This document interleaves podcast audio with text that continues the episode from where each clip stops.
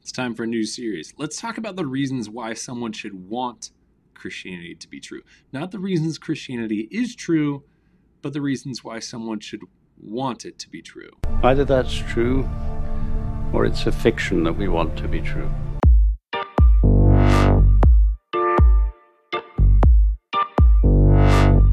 Now, this might seem like a weird distinction to make. Why would we even bother with why someone should want Christianity to be true? If it turns out that Christianity isn't true, what you want doesn't manifest truth by any means. Whether I believe it or not is of no importance. And I totally agree with that. When it comes to truth, we should be following what is true, regardless of what we want to actually be true. So we agree. But the fact of it is, in today's culture, a lot of the problem with why people don't even bother with talking about religion, particularly Christianity, is because they don't really think there's any reason they would want it to be true. There's apathy that is all throughout the culture in today's age. In fact, another way that I might put it is in my dad's generation, I think the question was whether or not Christianity actually is true. And then in my generation, the question became whether or not truth itself actually existed. People were claiming that maybe Jesus could be God for me and for you, but not be God for someone else in the same time and same instance. And now that defies the laws of logic. One thing cannot be true and false in the same time in the same sense, but I digress. But today, the question that people are asking isn't whether truth exists, isn't whether or not Christianity is true, it's do I even care?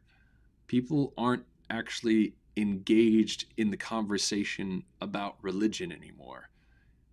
There's so much that has come out with this idea that truth is relative to a point that people look at it and say, you just believe what you want and let me go on with my life, and I really don't care whether your religion is true or not, or whether or not truth itself actually exists. I just want to live my life how I want to. And I think in the end, we have to engage with that to show people actually there's some reasons why that given the, all the possible worldviews out there, you should want Christianity to be true. So let's get into some of those reasons. And so today I'm going to share with you what I think is the first and probably most important reason why someone would want Christianity to be true. When we compare all the other worldviews to Christianity, we see something that's really interesting. All the worldviews have some agreement. You have atheism, you have other world religions, and you have Christianity. Atheism is going to say that this is the way that the world is, this is just how it is. I mean, that's just life. Well, other religions, like even Christianity, are going to look at the world and say, yes, this is how it is. The world is not in some ways perfect. There's death that exists. There's good things that happen to bad people, bad things that happen to good people, and it seems unfair and it seems unjust. Atheism will look at it and say, it's not really how we want it, but this is the way that the world actually is. Other religions might look and go a little bit further and say, well, it isn't how it should be. So, the world, with all of those bad things that happen, it's not how we think it should be. And Christianity would also say it's not how it should be, and the way it should be is that we have fellowship with God. Now, in that, what all these religions are saying is the problem is the gap between how the world actually is and how either we want it to be or how it actually should be. This is what needs to get solved.